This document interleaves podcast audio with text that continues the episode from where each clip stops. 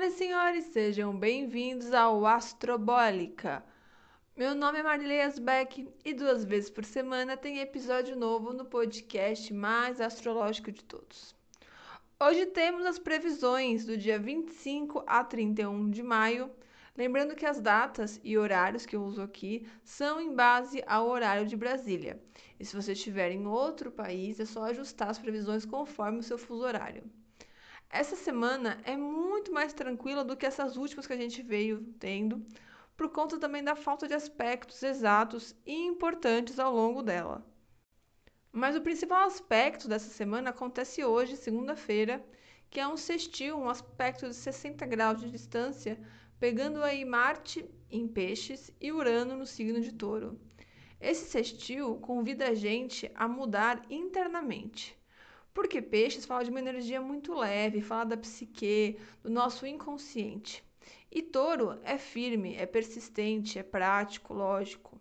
Mas aí a gente tem que lembrar que quem está acionando as ferramentas desse aspecto são Marte e Urano, que geram movimento. Então, questões que você sabe que te incomodam, mas ainda estão na sombra, ganham força e luz para habitar finalmente nossa consciência. Sabe aquele cantinho que sempre acumula poeira, mas você finge que não vê? É justamente para ele que você insiste em olhar a partir de agora. É um momento de mudanças significativas de consciência com a gente e com o todo, porque Urano é o regente de Aquário e Aquário é o signo do coletivo. Então, essas novas percepções abrangem também para além do nosso umbigo. Rola também uma possível inquietação interna, uma intuição muito aflorada. E se você também tem uma sensibilidade ou até uma mediunidade, isso fica mais latente ainda essa semana. Por conta dessas outras perspectivas que a gente está tendo, né? Olhar com outros olhos. E isso é uma coisa que eu vou falar muito aí nos próximos podcasts, nas previsões, por conta dessa iluminação, da alunação geminiana, do Sol em Gêmeos, que traz ideia, traz comunicação. A gente pode usar essa energia também para mudar o significado das coisas, reciclar as coisas que estavam enraizadas no nosso inconsciente. Medo, traumas, bloqueios, tudo isso pode ser transformado de sombra à luz, ou seja, tomada de consciência. Como a gente está com o Sol em Gêmeos, na alunação em Gêmeos, mais esse aspecto aí de Marte e Urano que trazem movimento, é uma semana de novidades e surpresas gostosas até, que podem chegar até a gente. Assim como também pedido de desculpas que a gente nem podia imaginar, porque está muito movimentando essa coisa afetiva dentro da gente, né? De querer agradar o outro de alguma maneira, seja para é, enaltecer aquilo que a gente já gosta ou para perdoar, né? Trazer uma coisa de equilíbrio, de, de harmonia aí também. Uh, esses acontecimentos englobam também esse momento de pandemia que está vivendo. O meio hospitalar, a medicina, a farmacêutica, a cura para esse vírus. Tudo isso pode ter uma grande reviravolta essa semana, além de a gente perceber grandes movimentações para a busca de maneiras de sustentar pesquisas, é, de ter recursos, né?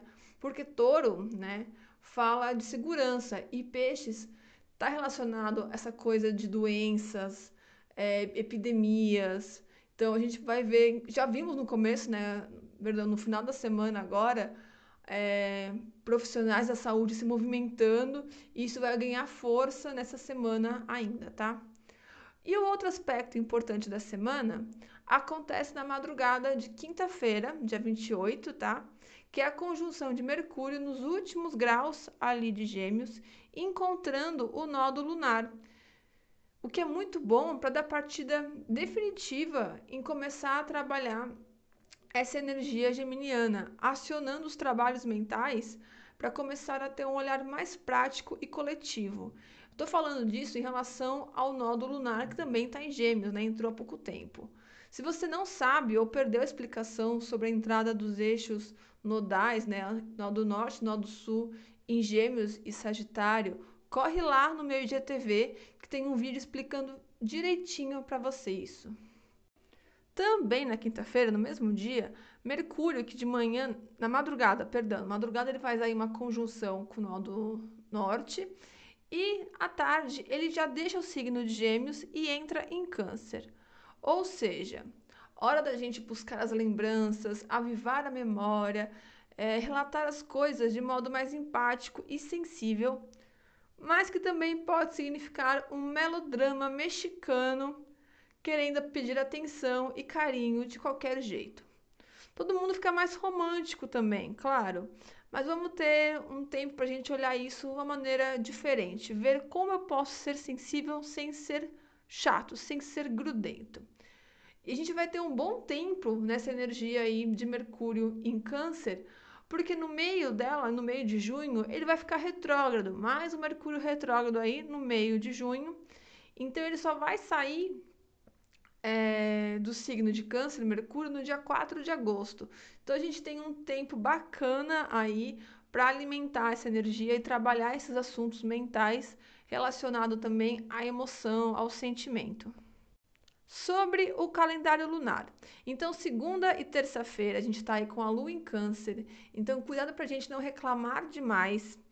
Se você está meio parado por causa da pandemia, da quarentena, pense que quando tudo isso voltar, pode ser que você esteja na sua rotina, fazendo o que você faria normalmente, desejando um tempo de respiro no seu sofá sem fazer nada. Então vamos olhar as coisas com um pouco mais de otimismo e até um pouquinho mais de gratidão. Quarta e quinta são dias de maior vigor aí com a lua em leão. Tudo que for feito é com alegria, mas cuidado com atitudes mais egoístas e egocêntricas. Atenção aí para quarta e quinta-feira que eu já vou falar disso em relação é... cadê? A lua fora de curso, já vou falar disso aqui. Sexta e sábado, a lua entra aí na fase crescente em Virgem, o que é muito bom para a gente potencializar as nossas ideias, projetos, colocar as coisas em ordem, renovar as energias e respirar um pouco mais aliviado, né? Porque Virgem tem a ver com purificação. E domingo, dia 31, último dia de maio, a lua vai estar em Libra. E vai dar muita vontade da gente estar com as pessoas queridas, né? À tarde pode ser que essa saudade venha em cheio.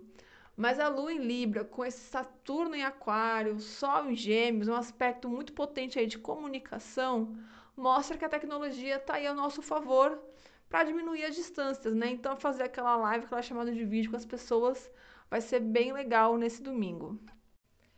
E agora que eu falei, né, há pouquinho, uh, a lua fora de curso, para quem não sabe, a lua fora de curso é quando a lua não faz aspecto com nenhum outro planeta, ela sendo apenas um astro lá no céu.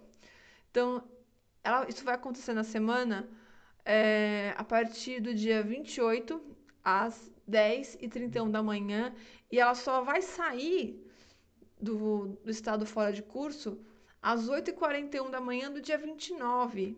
Então a gente tem aí esse período do dia 28 para o dia 29 da gente relaxar, da gente não querer acelerar as coisas, sabe? Menos é mais, pessoal. Quanto mais a gente entender que não temos é, o controle do tempo, mais fácil para aceitar o que ele tem para nos oferecer, né? Pois bem, meus amores, segue loucos que estão por aqui.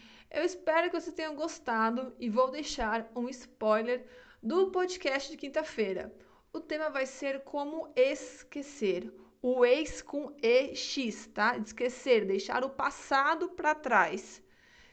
Então tenham todos uma semana maravilhosa. Cuidem das pessoas queridas. Um beijo e até mais.